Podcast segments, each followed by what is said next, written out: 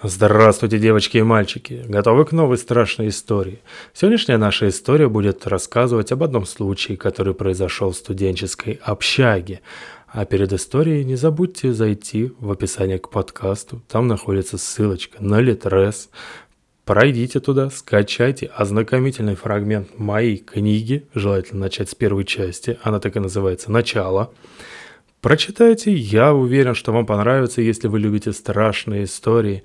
А сегодняшняя наша история называется «Комок». Успешно сдав экзамены, я поступил в областной аграрный университет. Это, конечно, было по тем временам шикарно – поступить в престижный вуз, да еще и на бюджет. Чего греха таить, я был крайне горд и доволен этим своим достижением – Однако вместе с этой радостью пришла и извечная проблема, связанная с жильем.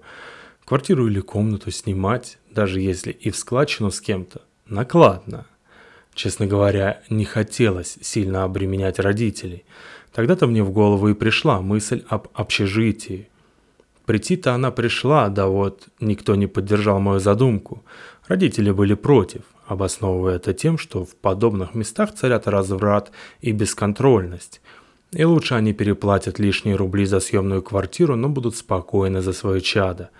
Конечно, их волнение было понятно, хотя я и не давал повода. Мне пришлось долго их уговаривать, прежде чем они наконец согласились.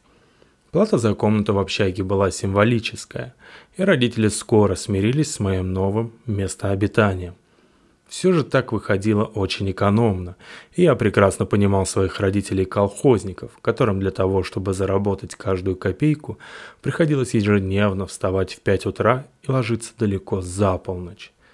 Комната мне досталась отличная, если так можно выразиться про угол в студенческой общаге, на три места – тогда как остальные комнаты были в основном распланированы для четырех, а то и для пяти лбов, Моим и пока еще единственным соседом по жилплощади стал Андрюха. Спокойный, рассудительный парень, сразу пришелся мне по душе. Получилось так, что мы заселились в один день, и третьего соседа к нам пока не подселили. Разбирая вещи и раскладывая все по тумбочкам, мы разговорились, и к концу дня были уже, если не друзьями, то хорошими приятелями точно. Как я уже говорил ранее, комната была на троих, соответственно спальных мест тоже было три. Односпальные кровати, аккуратно застеленные, были расположены по периметру помещения, чтобы не создавать тесноты в и так небольшой комнатке. Две кровати стояли у противоположных стен параллельно друг другу, третья же стояла у окна, параллельно подоконнику. Необходимый минимум вещей – шкаф, тумбочки – Смысла нет описывать интерьер, скажу проще. Обстановка была уютной и даже немного домашней, что, конечно же, не могло нам не нравиться. Мы заняли две кровати, стоявшие вдоль стен. То, что у окна, трогать не стали, потому оставили к тому, кого подселят. Спалось мне на новом месте хорошо, будто и не уезжал из дома вовсе.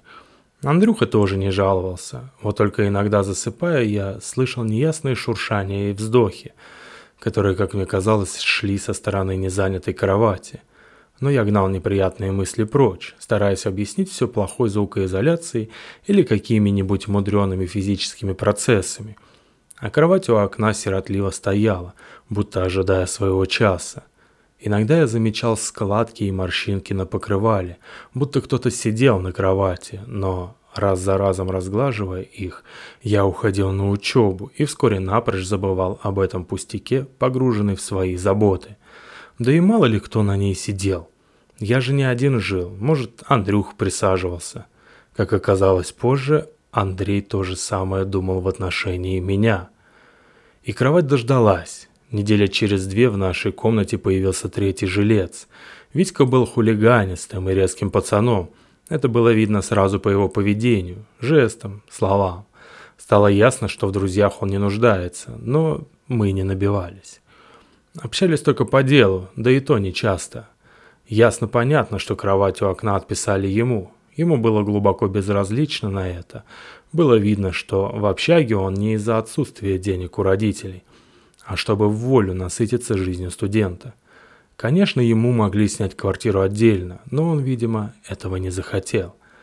После первой ночи, проведенной в общаге, он стал жаловаться на головную боль. Естественно, мы посочувствовали, но в глубине души каждый из нас подумал, меньше надо пить. Витька перед сном баловался пивком. После этого не было такого дня, чтобы он не рассказывал нам на утро о своих недомоганиях. Выпивать он стал реже, а потом прекратил и вовсе, стал каким-то дерганым, нервным, бледным. Мы с Андрюхой даже предположили, что он подсел на наркоту, а примерно через месяц после своего заселения, в одно прекрасное утро он и вовсе заявил, что его кто-то душил, наваливаясь всей тяжестью на грудь. «Это была жаба», — улыбнулся я, но, перехватив взгляд Витьки, сделал серьезное выражение лица. Что-то в его взгляде заставило меня съежиться внутри. Потом я понял, что именно. Страх.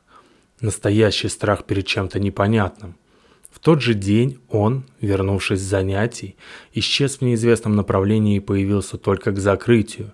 Общага уходила на покой в 10 часов вечера.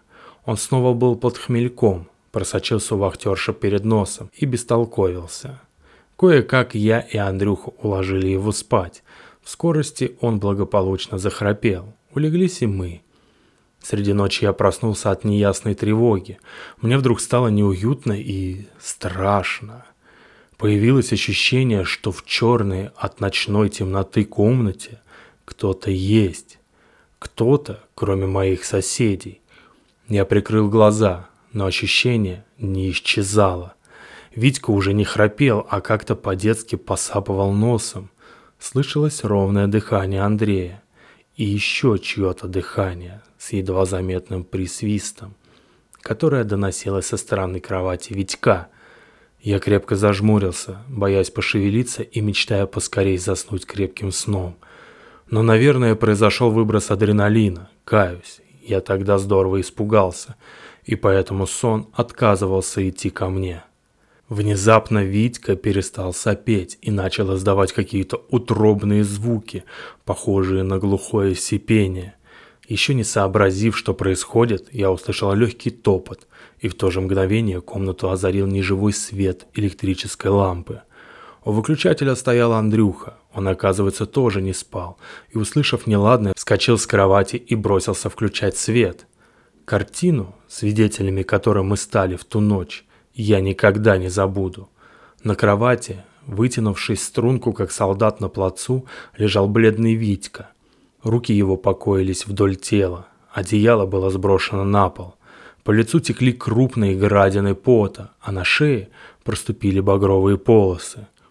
Было ощущение, что парня связали невидимыми путами, от которых он не мог избавиться. Глаза, бешено вращавшиеся, капли пота на лице и сдавленные хрипы говорили о том, что Витька жив. Он находится в состоянии странного оцепенения. Но не это было самое ужасное. Это длилось лишь мгновение, но я успел увидеть, Андрей тоже заметил. Когда включился свет с груди Виктора, молниеносно скатился комок, покрытый густой черной шерстью, и исчез под шкафом. В тот же момент будто порвались цепи, и Витька протяжно выдохнул. Сев на кровати, он закрыл лицо руками и затрясся в беззвучном хохоте, а может и рыданиях. До утра мы просидели со включенным светом.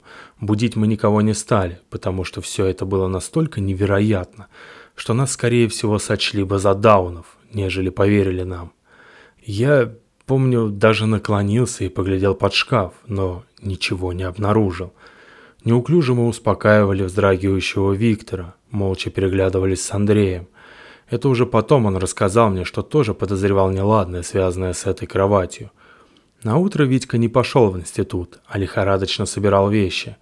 Когда мы вернулись с занятий, студента уже не было. Как потом выяснилось, за ним приехали родители и забрали его. Наверное, сняли сыну квартиру или комнату. Мы попросились в другие комнаты. Неохотно, но нас с Андреем расселили, благо были свободные места.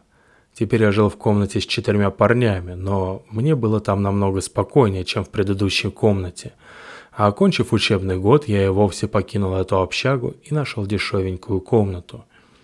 Я и Андрюха поначалу пытались разузнать историю этой комнаты и этой кровати. Мало ли, может, на ней кто-то умер, но никто нам ничего толкового сказать не смог. Кто-то пожимал плечами, а кто-то откровенно крутил пальцем у виска, и мы оставили эту затею. Свидетелями чего мы стали, никто не знал и не понимал, кто или что это было. Навсегда останется загадкой для моего ума. Но одно было точно понятно. Этот комок шерсти охранял именно кровать около окна, потому что на других кроватях нам спалось комфортно, ну, если не считать вздоха в темноте. Конец. Спасибо, что дослушали до конца. Подписывайтесь на подкаст, советуйте подкаст друзьям. И до новых и удивительных встреч. Пока-пока.